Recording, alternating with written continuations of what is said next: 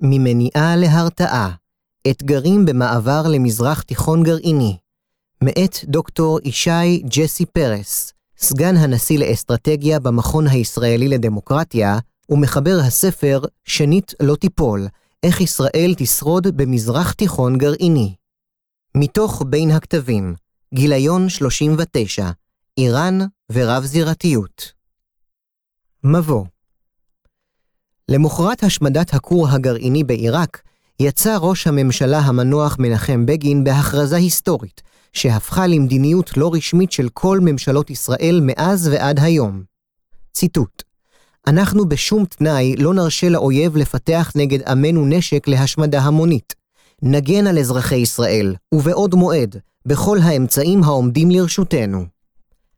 בצדק הציבה מדינת ישראל את שלילת היכולת הגרעינית מאויביה בראש סדר העדיפויות הלאומי, מתוך הנחה שהתחמשותו של משטר עוין בנשק מסוג זה תציב איום קיומי על המפעל הציוני.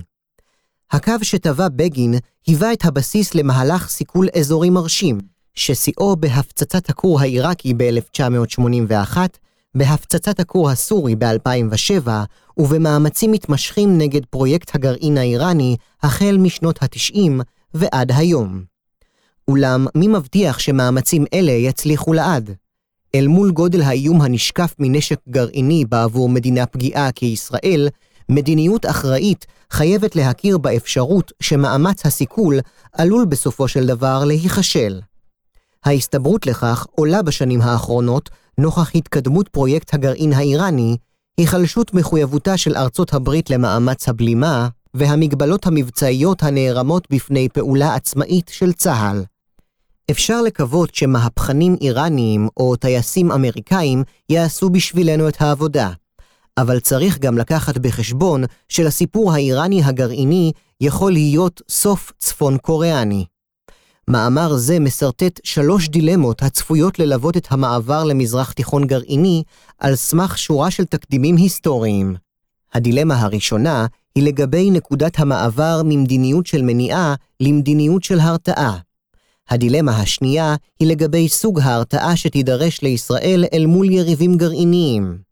הדילמה השלישית נוגעת באופן ההתמודדות עם הטרור בתנאים של איום גרעיני. עצם ההתמודדות עם שאלות אלה חורגת ממוסכמות הדיון הציבורי בישראל, שאיננו פתוח לאפשרות של התגרענות אזורית, ומוגבל ממילא על ידי מדיניות העמימות. הקושי בחשיבה על היום שאחרי טמון בכך שהיא חותרת לכאורה תחת המחויבות למאמץ המניעה. בעבור חלקים נרחבים במערכת הביטחון, עצם ההכרה באפשרות של איראן גרעינית, הביטוי המוחשי והמאיים ביותר של התגרענות אזורית, מהווה סוג של כפירה. למען הסר ספק, גם מחבר מאמר זה רואה באיראן גרעינית איום חמור מאין כמותו, שסיכולו מצדיק צעדים מרחיקי לכת, כולל מלחמה. תשובתו לקורא הספקן משולשת. ראשית, נוכח גודל האיום, הטמנת הראש בחול עלולה להסתבר בדיעבד ככפירה חמורה בהרבה. לקריסה פתאומית של דוקטרינת בגין, בין אם בשל הפתעה אסטרטגית, מבצע צבאי שנכשל, או החלטה מדינית להימנע ממלחמה בשל מחיריה, עלולות להיות השלכות הרסניות. שנית, בפועל, ישראל כבר הכירה, במעשיה אם לא בהצהרותיה, שלדוקטרינת בגין יש תאריך תפוגה. אני סבור שהכרה זו באה לידי ביטוי בולט בהחלטה להצטייד בצוללות הדולפין בעקבות מלחמת המפרץ הראשונה. אולם היא טרם חלחלה מחוץ למעגלים מצומצמים מאוד העוסקים ביכולת הגרעינית עצמה, להבדיל מן המאמץ לשלול אותה מאויבינו. התוצאה היא שהסודיות האופפת, בצדק, את פרויקט הגרעין הישראלי, מאפילה, שלא בצדק, גם על ההתחבטות העקרונית החשובה לגבי אופן ההתמודדות עם איום גרעיני עתידי. התשובה השלישית הציונות התמודדה בעבר עם אתגרים מורכבים המחייבים אימוץ אסטרטגיה בעלת מתח פנימי מובנה. בולטת בהקשר זה מדיניותו של בן גוריון בזמן מלחמת העולם השנייה. ציטוט: נילחם בספר הלבן כאילו אין מלחמה בהיטלר, ונילחם בהיטלר כאילו אין ספר לבן. אפשר וצריך לעשות הכל כדי לדחות עד כמה שאפשר את היום שבו נתבשר על ניסוי גרעיני ממזרח. אפשר וצריך להתכונן במקביל ליום העגום שלמחרת. המעבר ממניעה להרתעה בנאומו המפורסם בעצרת האומות המאוחדות בספטמבר 2012, הניף ראש הממשלה בנימין נתניהו כרזה ועליה איור של פצצה על פתיל השהיה. קו אופקי לצד המספר 70 אחוזים סימן את השלב הראשון.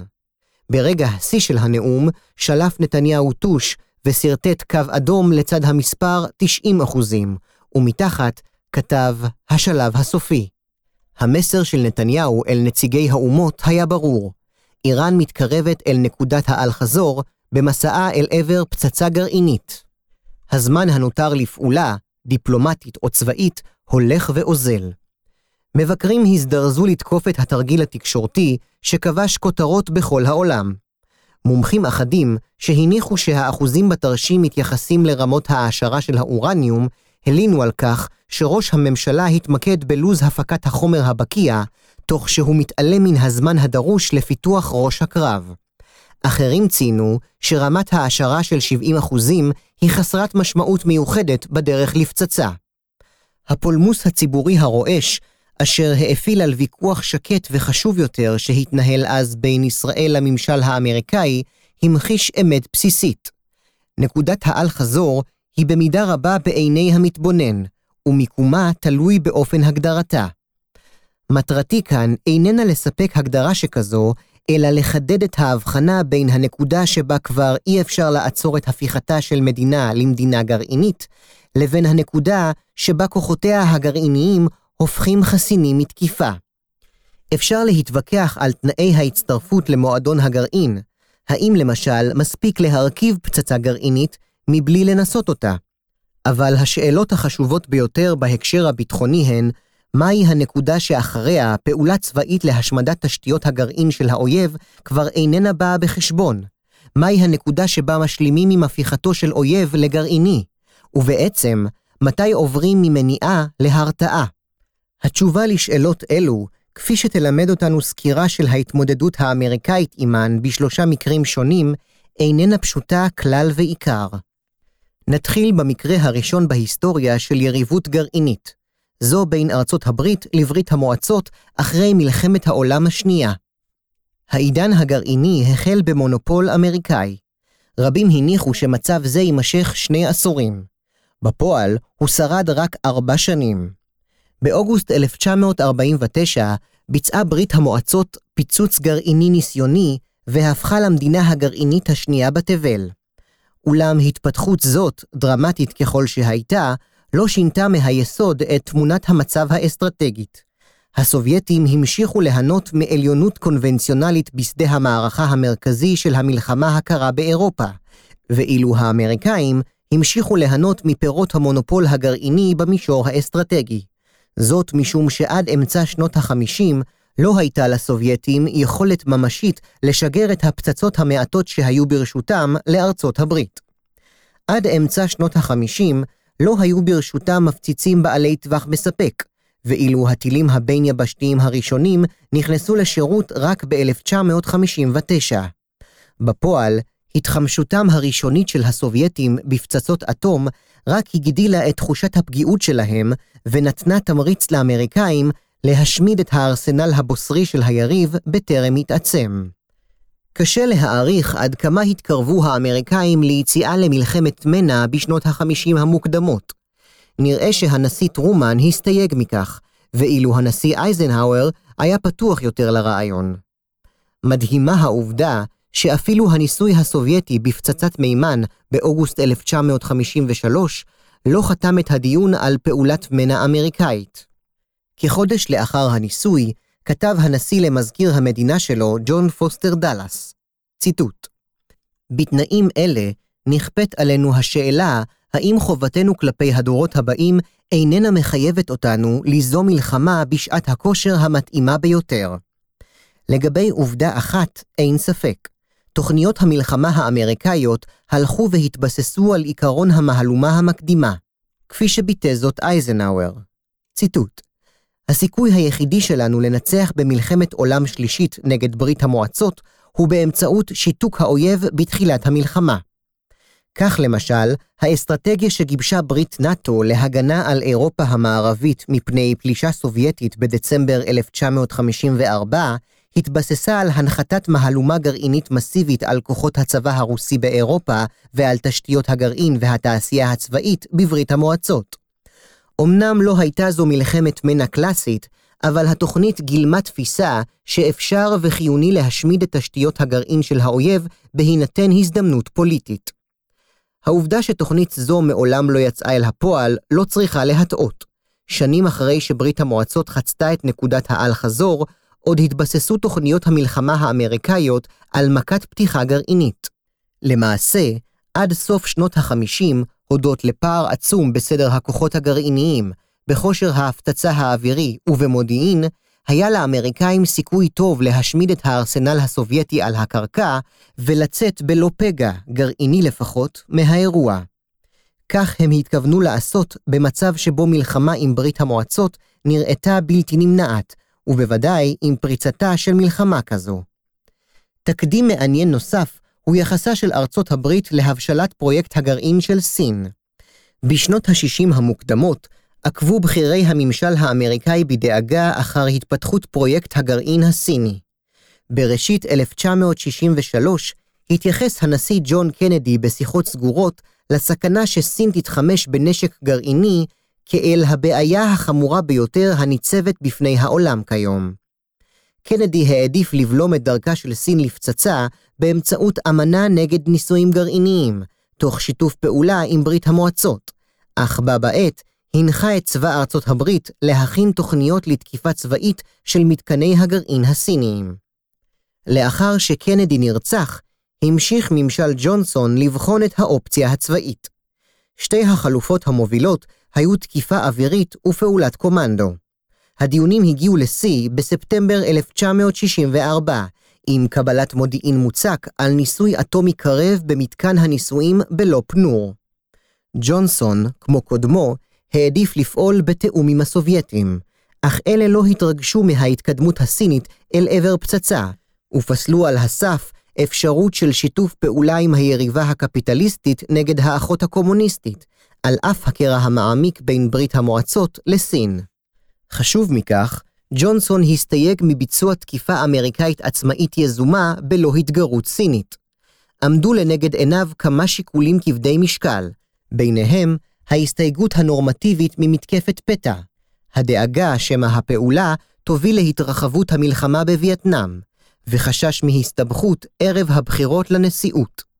לשיקולים אלה הצטרפה ההנחה שכל פעולה צבאית תעכב את הפרויקט הסיני בשנים ספורות בלבד, כמו גם העובדה שבכל מקרה יעברו שנים רבות עד שכוחות הגרעין של סין יוכלו לאיים ישירות על ארצות הברית. בנסיבות אלה, החליט הממשל שלא לעצור בכוח את קיום הניסוי הגרעיני הסיני, שבוצע בהצלחה ב-16 באוקטובר 1964. האמריקאים המשיכו לעצב את תוכניות המלחמה שלהם באסיה, כפי שנהגו באירופה, סביב תקיפה נרחבת ומוקדמת על תשתיות הגרעין הסיניות. אך ארצות הברית השלימה למעשה עם הפיכתה של הרפובליקה העממית למעצמה גרעינית, ורעיון מלחמת המנע ירד מסדר היום. חשוב להדגיש, התמורה בגישה האמריקאית לא נבעה מאפקט הרתעתי מיוחד שחוללה הפצצה הסינית, אלא מתוקף אותם שיקולים שעצרו את הפעולה הצבאית בשנים שלפני השלמת פיתוחה. כמו במקרה הסובייטי, עצם חציית סף היכולת הגרעינית לא שינתה מאומה ביחסי הכוחות הצבאיים בין ארצות הברית לסין, ולא שללה באופן עקרוני אפשרות של תקיפה. המרחק בין פיצוץ ניסיוני ליכולת מבצעית נותר גדול, והמרחק ליצירת איום ממשי על המולדת האמריקאית היה גדול עוד יותר, בעיקר בגלל הפיגור הסיני בתחום הטילים, כפי שביטא זאת הנשיא ג'ונסון בזיכרונותיו. ציטוט: לא הייתי מוטרד באשר לעתיד המיידי. דרך ארוכה ויקרה הפרידה בין פיצוץ גרעיני לפיתוח טילים עוצמתיים ומדויקים שיכלו לשאת חימוש גרעיני על פני ימים ויבשות. יהא זה נשיא עתידי אשר יצטרך להתמודד עם השאלה כיצד לנהוג במצב הזה. למעשה, רק בראשית שנות ה-80, עם כניסתם לשירות של הטילים הבליסטיים הבין-יבשתיים הראשונים והצבת טילים גרעיניים על צוללות, השיגה הרפובליקה העממית חסינות משמעותית מפני מהלומה מקדימה אמריקאית. דילמה דומה ליוותה את יחסה של ארצות הברית להבשלת פרויקט הגרעין של צפון קוריאה. ב-1993 חסה מנהיג צפון קוריאה קים איל סונג את גישתם של פקחי הסוכנות הבינלאומית לאנרגיה אטומית למערך הכורים הגרעיניים ביונג ביון, ואיים לפרוש מן האמנה נגד תפוצת נשק גרעיני. כוח משימה שהוקם בהוראת שר ההגנה לס אספין, הגיע למסקנה שאפשר לעצור את פרויקט הגרעין הצפון-קוריאני באמצעות השטחת הכורים מן האוויר, והצבא אף החל להתכונן לכך.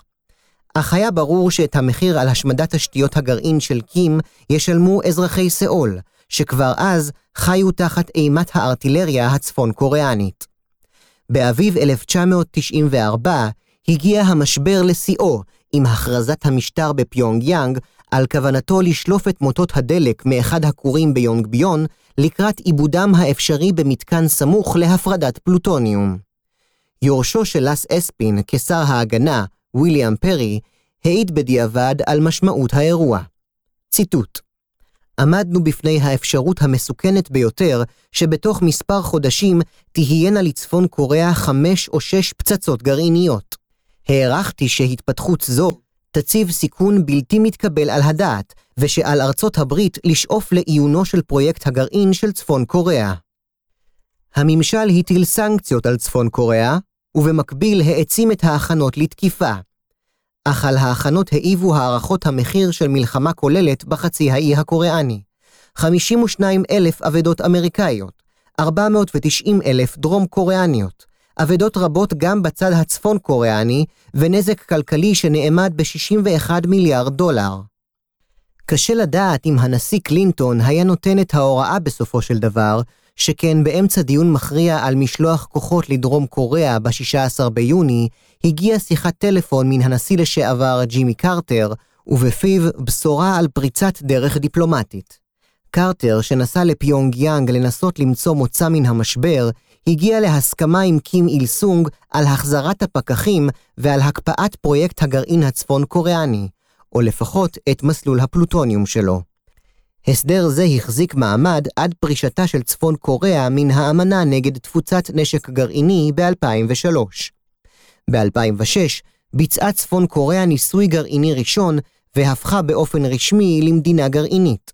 אך גם כאן היה מרחק רב בין השגת יכולת גרעינית ראשונית להקמת כוח גרעיני מבצעי, שיכול היה לאיים על ארצות הברית ועל בעלות בריתה.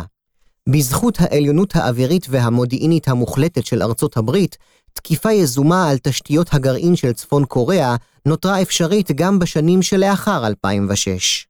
אבל יורשיו של קים איל סונג לא עמדו מלכת. ב-2016 השלים נכדו, קים ז'ונג און, את פיתוחו של ראש קרב הניתן להרכבה על טיל בליסטי.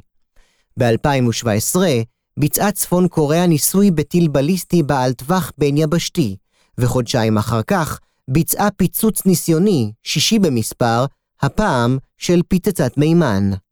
השגת היכולת לאיים על ערי ארצות הברית בפצצות טרמו-גרעיניות הכניסה את קים ז'ונג און אל מרחב החסינות, והקונצנזוס בין רוב המומחים האזרחיים האמריקאים כיום הוא שהגיעה העת להשלים עם הפיכתה של צפון קוריאה למעצמה גרעינית. מה אפשר ללמוד מתקדימים אלה על נקודת האל-חזור בהקשר המזרח-תיכוני?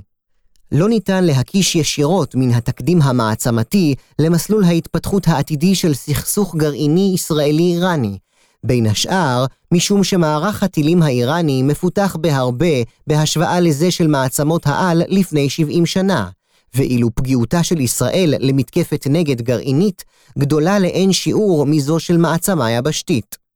במקרה הישראלי, ייתכן אף שנקודת האל-חזור המבצעית כבר נחצתה, עוד לפני שהאיראנים הגיעו בכלל ליכולת גרעינית צבאית, זאת בזכות הארסנל הקונבנציונלי העצום של חיזבאללה, המזכיר את משוואת ההרתעה הקונבנציונלית שמציבה צפון קוריאה מול הדרום. מנגד, העובדה שנשיא אמריקאי הרהר באפשרות ליזום מלחמת מנע מול מעצמה גרעינית שזה עתה פיתחה פצצת מימן, מלמדת שיש איומים שהסרתם עשויה להצדיק, לפחות בעיני מנהיגים מסוימים, תשלום מחירים כבדים מאוד. במובן זה, אפשר שנקודת האל-חזור המבצעית נמצאת עוד הרחק לפנינו. העליונות המיוחסת לישראל בתחום הגרעין, בצירוף יתרונותיה באוויר, במודיעין ובתחום ההגנה מפני טילים, תותיר את חלון ההזדמנות לפעולה צבאית פתוח שנים רבות אל תוך העידן הגרעיני של המזרח התיכון. דילמת ההרתעה האסטרטגית אם תגיע ישראל יום אחד למסקנה שאין לה ברירה אלא להשלים עם הפיכתה של יריבה אזורית למעצמה גרעינית, היא תידרש לחשוב על דרכים לצמצם את הסתברות התממשותו של האיום החדש. המעבר ממניעה להרתעה יחייב את ישראל לעדכן את תפיסת ההרתעה האסטרטגית שלה, אשר עד כה, לפי פרסומים זרים, גובשה במעמד צד אחד. בעתיד, בשונה מן העבר, האפשרויות העומדות בפני ישראל תיגזרנה במידה רבה מן האופן שבו תבחרנה יריבותיה לנהוג בגרעין. לכן, התשובה לשאלה מה תעשה איראן עם הפצצה היא בעלת משמעות עצומה. אי אפשר כמובן לחזות את מדיניות הגרעין האיראנית במדויק, אך ההיסטוריה מספקת תובנות חשובות. ביובל האחרון התפתחו בעולם שלושה מודלים שונים ביחס לבניין הכוח הגרעיני ולתורת הפעלתו. בעגה המקצועית, מודלים אלו נקראים יציבות. הבחירה ביציבה מושפעת בעיקר מסוג האיום שעימו מתמודדת המדינה הגרעינית, אך גם מאופי המשטר, מבשלות כוחו הגרעיני ומטיב יחסיו עם המעצמות. המודל הראשון רואה בפצצה מכשיר מדיני לבנאום סכסוכים. תכליתה של היציבה המזרזת היא לכפות התערבות של מעצמה ידידותית במערכה צבאית מסוכנת באמצעות נפנוף בחרב הגרעינית, למשל, ביצוע פיצוץ ראווה. מדיניות זו מאפיינת מדינות גרעיניות חדשות שיש להן כוח גרעיני בוסרי ובעלת ברית חזקה מקרב המעצמות. היא אומצה בעבר על ידי פקיסטן ועל ידי משטר האפרטהייד של דרום אפריקה. המודל השני תופס את הפצצה כמכשיר הרתעה אסטרטגי שנועד למנוע מתקפה גרעינית, ובמקרים מסוימים גם קימית וביולוגית, באמצעות איום בענישה גרעינית. היציבה התגובתית מושתתת על יכולת אמינה להנחית מכת נגד הרסנית גם נגד אויב שפתח במתקפה גרעינית. היא מתאפיינת בדרך כלל בכוח גרעיני קטן יחסית, אך בעל שרידות גבוהה, המכוון אל עבר מרכזי האוכלוסין של האויב. זו הגישה המאפיינת בהבדלים מסוימים את כוחות הגרעין של סין, של הודו, של צרפת ושל בריטניה. המודל השלישי מרחיב את גבולות ההרתעה הגרעינית ומייעד את הנשק הגרעיני לא רק למניעת מתקפה בלתי קונבנציונלית, אלא למניעה או עצירה של פלישה יבשתית. היציבה הקרבית, או הסלמה אסימטרית, מושתתת על נכונות לעשות שימוש יזום בחימוש גרעיני על מנת להכריע מערכה קונבנציונלית המציבה איום חמור על המשטר או על המדינה. בעוד שהיציבה התגובתית מושתתת על עקרון ההרתעה באמצעות ענישה, היציבה הקרבית חוזרת לתפיסה הקלאסית של הרתעה באמצעות שלילה. מדינות המחזיקות ביציבה קרבית רואות בחימוש הגרעיני אמצעי חריג אך לגיטימי למניעת תבוסה בשדה הקרב. בעבורן, הנשק הגרעיני מהווה קלף מנצח שנועד לשלול מאויב חזק את האפשרות לתרגם עליונות קונבנציונלית לניצחון צבאי. גישה זו, בשל אופייה המבצעי, מחייבת הקמה של כוח גרעיני גדול, מבוזר ונגיש למפקדי שדה, המוסמכים להפעילו נגד מטרות צבאיות במערכה מתפתחת. היציבה הקרבית קורצת לכל מדינה הניצבת מול איום קונבנציונלי משמעותי, ובכלל זה מעצמות כמו ארצות הברית ורוסיה. אולם עקרון ההסלמה הגרעינית היזומה קורץ במיוחד למדינות קטנות, כמו פקיסטן וצפון קוריאה, התרות אחר דרך אפקטיבית להרתיע אויב מעצמתי. כאמור, לבחירה שתעשינה בעתיד יריבותיה של ישראל באשר לאופי כוחן הגרעיני, תהיה השלכה דרמטית על מדיניות ההרתעה הישראלית.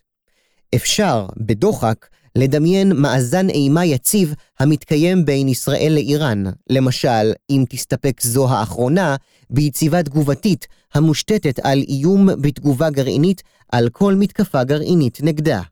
כל עוד שוללים האיראנים שימוש ראשון בגרעין, ולישראל אין שום כוונה לתקוף את איראן בגרעין, הצורך בענישה גרעינית יתבטל, וסיכויי המלחמה הגרעינית יפחתו עד מאוד. אך מה אם יבחרו האיראנים ביציבה הקרבית? כוונה איראנית לעשות שימוש יזום בפצצה בזמן מלחמה, עלולה לרוקן את איום הענישה הגרעינית מתוקפו, ולאלץ את ישראל לאמץ גישה דומה על כל משמעויות הדבר בעבור בניין הכוח הגרעיני ומדיניות הפעלתו. זהו אינו תרחיש מופרך. ככל שהמשטר הנוכחי ישרוד אל תוך העידן הגרעיני, יש יסוד סביר להניח שמנהיגיו יבחרו ביציבה הקרבית. הסיבה נעוצה באיום המרכזי על משטר האייתולות. תקיפה מעצמתית, נוסח זו שהכניעה את סדאם חוסיין ב-2003. נוכח יתרונה העצום של ארצות הברית, נדרש לאיראנים שובר שוויון, שישכנע את האמריקאים לא לתקוף, או למצער, לחדול ממתקפה טרם הפלת המשטר.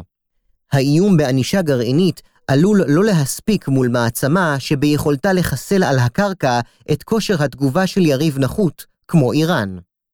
התקדים הרלוונטי בהקשר זה הוא של צפון קוריאה. אפשר היה לחשוב שמדינה זעירה כמו צפון קוריאה תסתפק בכוח גרעיני קטן על מנת לבסס הרתעה אסטרטגית במסגרת יציבה תגובתית. אך בשנים האחרונות שוקד קים ז'ונג און על פיתוח כוח גרעיני גדול, בעל שרידות גבוהה, שכולל טילים בליסטיים מונעי דלק מוצק לשלל טווחים, המוצבים על משגרים ניידים ביבשה ובים. מדוע בחרה מדינה ענייה כל כך להשקיע הון עתק בכוח גרעיני שמתאים יותר למעצמה? משום שהיריבה המרכזית שלה היא המעצמה החזקה בתבל. הצפון קוריאנים מעריכים שהסיכוי היחיד שלהם מול ארצות הברית טמון בהסלמה מהירה של קונפליקט קונבנציונלי למישור הגרעיני. לשם כך, נחוץ להם ארסנל גדול ומבוזר. אילו הסתפק קים ז'ונג און בדוקטרינה תגובתית, ארצות הברית הייתה עלולה להסתכן במתקפת פתע קונבנציונלית, שתחילתה במכה מדויקת לחיסול פרויקט הגרעין הצפון קוריאני, וסופה הפלת המשטר. מול תרחיש זה, רק האיום בהסלמה יזומה למישור הגרעיני מקנה חסינות מפני תקיפה, ומספק תעודת ביטוח מפני ניסיונות לחסל את המשטר מבחוץ. ההיגיון הצפון קוריאני עובד כך: אם האמריקאים יחליטו לפלוש, הם ירכזו תחילה כוחות בבסיסים קדמיים בדרום קוריאה, ביפן ובאוקיינוס השקט. במקרה כזה, תונחת מכה גרעינית מקדימה על הבסיסים הללו. מכה כזו תסב לאמריקאים אבדות כה קשות עד שישתכנעו, בלחץ דעת הקהל, לחדול מתוכניות הפלישה.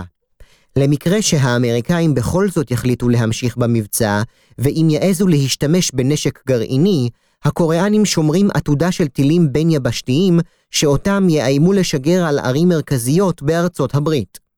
הנחת העבודה של קים ז'ונג און היא שאף נשיא אמריקאי לא יקריב את לוס אנג'לס בעבור חיסול המשטר בפיונג יאנג. הדילמה הצפון קוריאנית דומה מאוד לזו המטרידה את האיראנים. התרחיש הרלוונטי הוא של שתי מלחמות המפרץ נגד עיראק.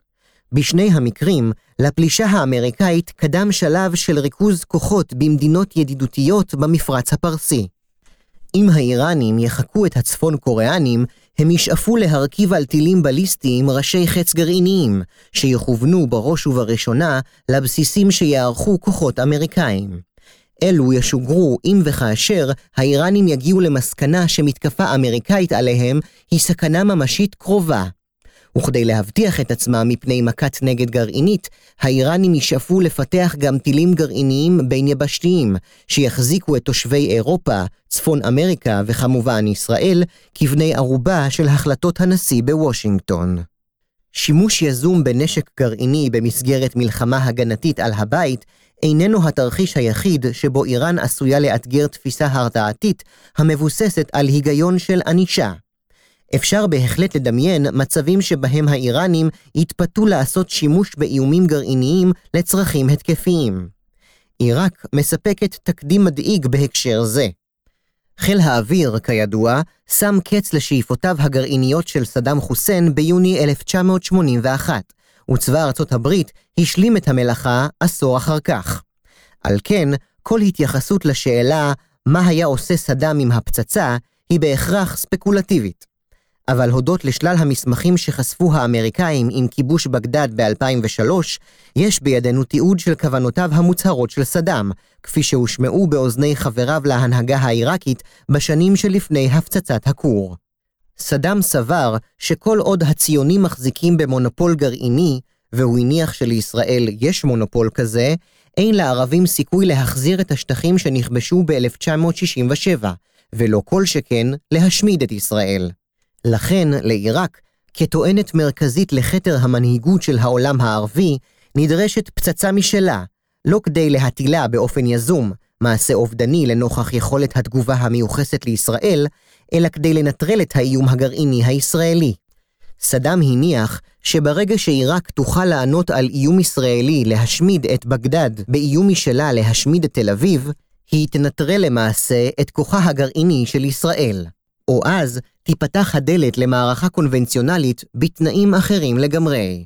ייעודה של הפצצה הערבית לתפיסתו של סדאם הייתה לשמש חומת מגן, שמאחוריה ינהלו צבאות ערב, בניצוחה של עיראק, מלחמת התשה נגד הישות הציונית, תוך ניצול היתרון הכמותי האדיר של האומה הערבית והחולשה המובנית של תפיסת הביטחון הישראלית, המחייבת הכרעה מהירה בשדה הקרב.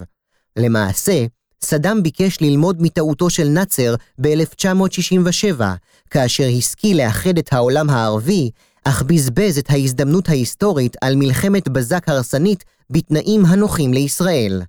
סדאם התכוון לכפות על ישראל מלחמה רב-חזיתית וממושכת, מגובה באיום גרעיני אמין. תוכניותיה של עיראק מלמדות על אחת הסכנות האפשריות במזרח תיכון גרעיני. אפשר לדמיין דוקטרינה איראנית השואבת השראה ממזימותיו של סדאם חוסיין, ובה את מקומם של צבאות ערב תופסים גדודי טרור מלבנון, מסוריה ומתימן, הפועלים תחת מטריה גרעינית איראנית. דוגמה זו, בתורה, מצביעה על סכנה נוספת, הנובעת מהתחמשות עתידית של איראן בנשק גרעיני, הטשטוש בין טרור למלחמה. בין שיתוק להכרעה, הרתעה וחופש פעולה במערכה שבין המלחמות. בזמן המלחמה הקרה, דובר רבות על פרדוקס היציבות אי-היציבות. המופע הקלאסי של הפרדוקס הוא מצב שבו שתי יריבות גרעיניות מקיימות הרתעה הדדית אפקטיבית. גם אם אינן שוות בכוחן הגרעיני, לכל אחת מן היריבות יש יכולת להסב נזק בלתי נסבל לשנייה, גם לאחר שספגה מכה גרעינית ראשונה. לכן, שתיהן עושות מאמץ גדול למנוע התלקחות של מלחמה כוללת, שתביא, בהסתברות גבוהה, להשמדה הדדית. אפשר לומר שבין שתי המדינות שוררת יציבות אסטרטגית, אלא שעצם החשש ההדדי מפני השמדה עלול לטעת ביטחון מופרז ביכולת להכיל סכסוכים נקודתיים. במצב זה, אחת המדינות עלולה להתגרות ביריבתה, מתוך הנחה שזו תימנע מהסלמה. מכאן הפרדוקס. עצם נוכחותו של הנשק הגרעיני עשויה להגביר את הפיתוי ליזום התגרויות קטנות, כי ברור שהתגובה עליהן לעולם לא תתפתח לכדי מלחמה כוללת. למעשה, מאזן האימה האסטרטגי, שיש לו אפקט מרסן בכל הקשור לשימוש בגרעין, עלול דווקא להתיר את הרסן להתכתשות בעצימות נמוכה או לוחמה באמצעות שלוחים. וכך, תחת מעטה של יציבות בלתי קונבנציונלית, תתפתח אי-יציבות קונבנציונלית.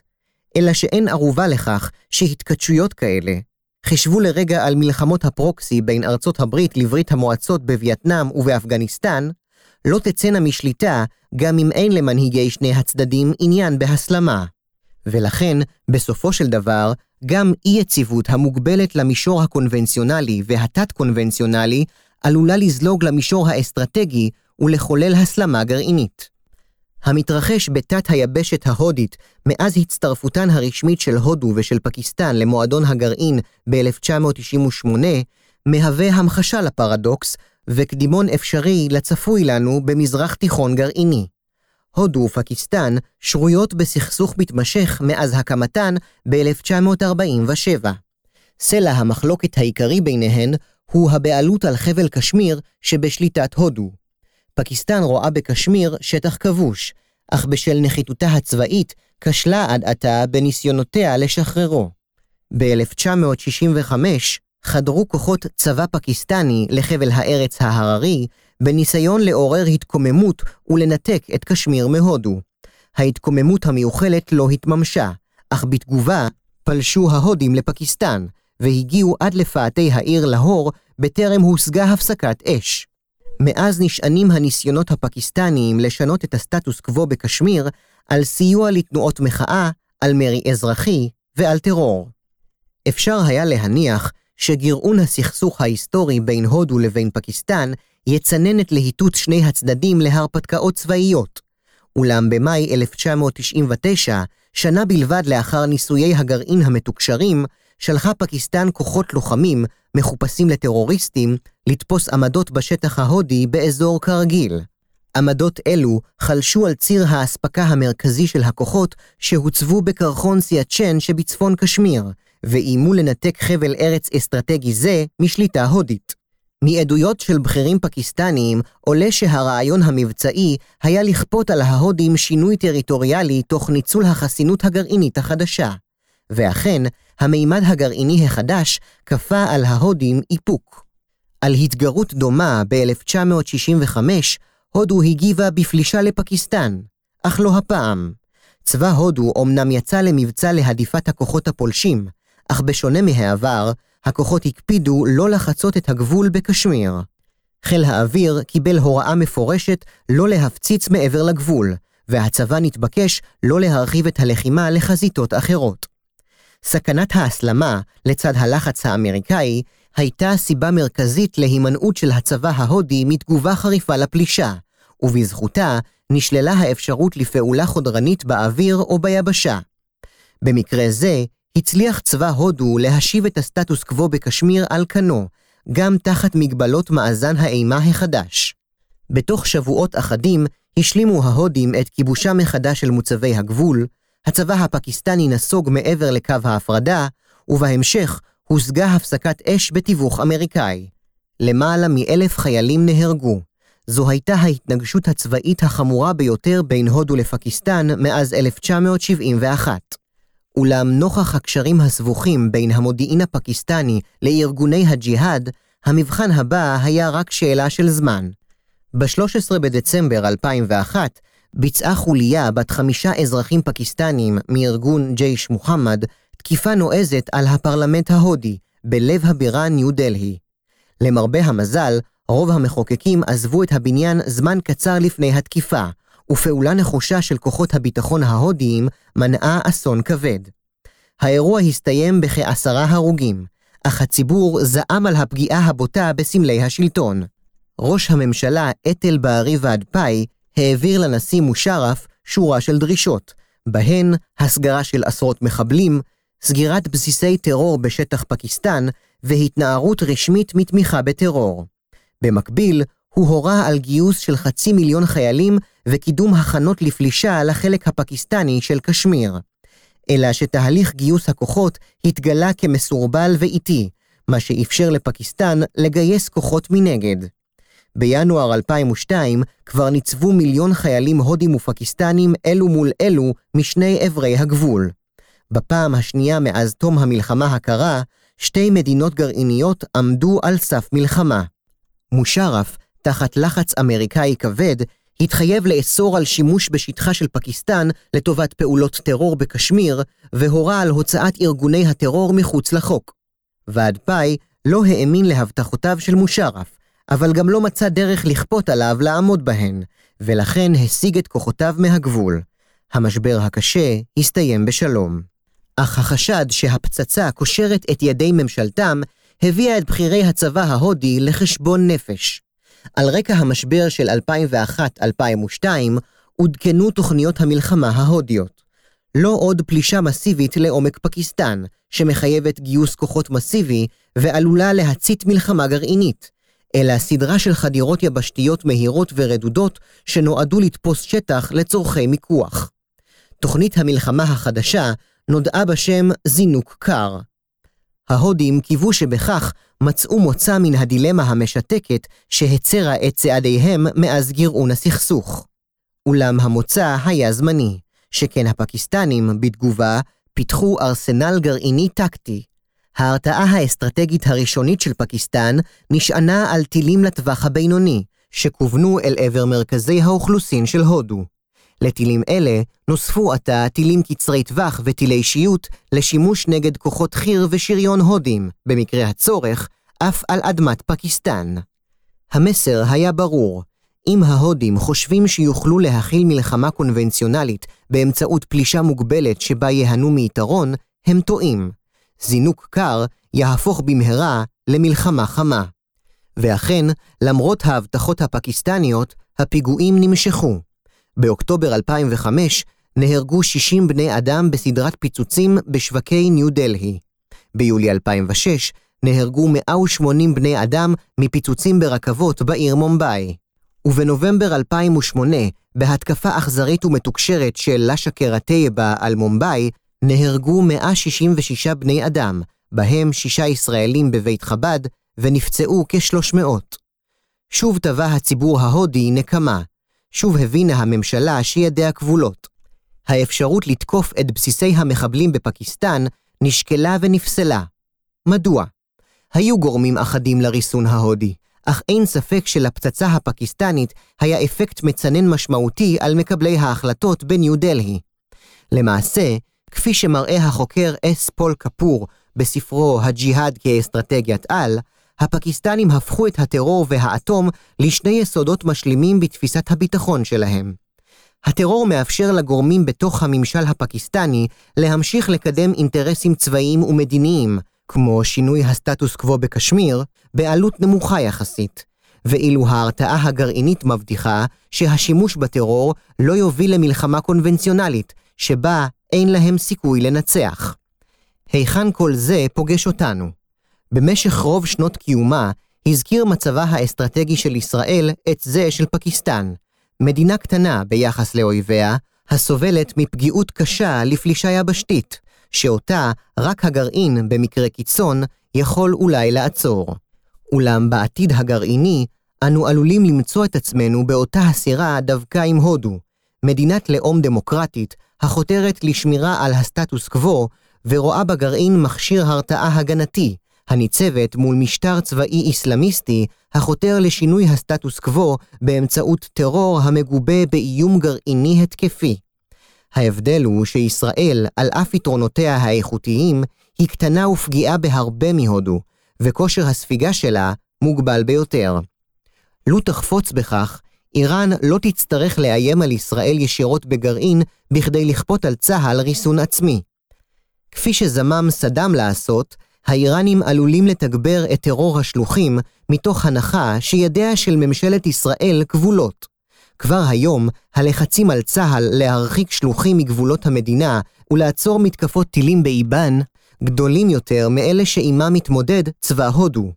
כבר היום מנהלת ישראל את המערכה בלבנון, בסוריה ובזירות רחוקות יותר, תחת סוג של מאזן אימה, בצל ארסנל הטילים העצום שבנה חיזבאללה בלבנון. יכולתה של איראן, ובהמשך אולי יריבות אזוריות נוספות, להחזיק את העורף הישראלי כבן ערובה בעימות עתידי, תגדל לאין שיעור כאשר יתווסף לאיום הטילים מימד גרעיני. זאת משום שבעתיד, כל פעולת תגמול בלבנון ובסוריה, לא כל שכן על אדמת איראן, תלווה בסיכונים מסדר גודל אחר לגמרי. מערכה עתידית עלולה לייצר מתח בלתי נסבל בין הלחץ להוציא את אזרחי ישראל מן המקלטים, והלחץ לעצור הסלמה גרעינית. ובדילמה שבין כניעה להסלמה, מדינת ישראל לא תוכל לגזור על עצמה שיתוק. החיפוש אחר מוצא מן הדילמה הזו צפוי להעסיק אותנו רבות בעשורים הקרובים. בהנחה שתימצא נוסחה סבירה לשימור ההרתעה האסטרטגית במציאות הגרעינית החדשה, הקושי במצב החדש צפוי להתרכז דווקא במישור התת-קונבנציונלי. שימור חופש הפעולה של צה"ל במערכה מול הטרור הוא אולי האתגר המרכזי שעימו תצטרך מדינת ישראל להתמודד במזרח תיכון גרעיני.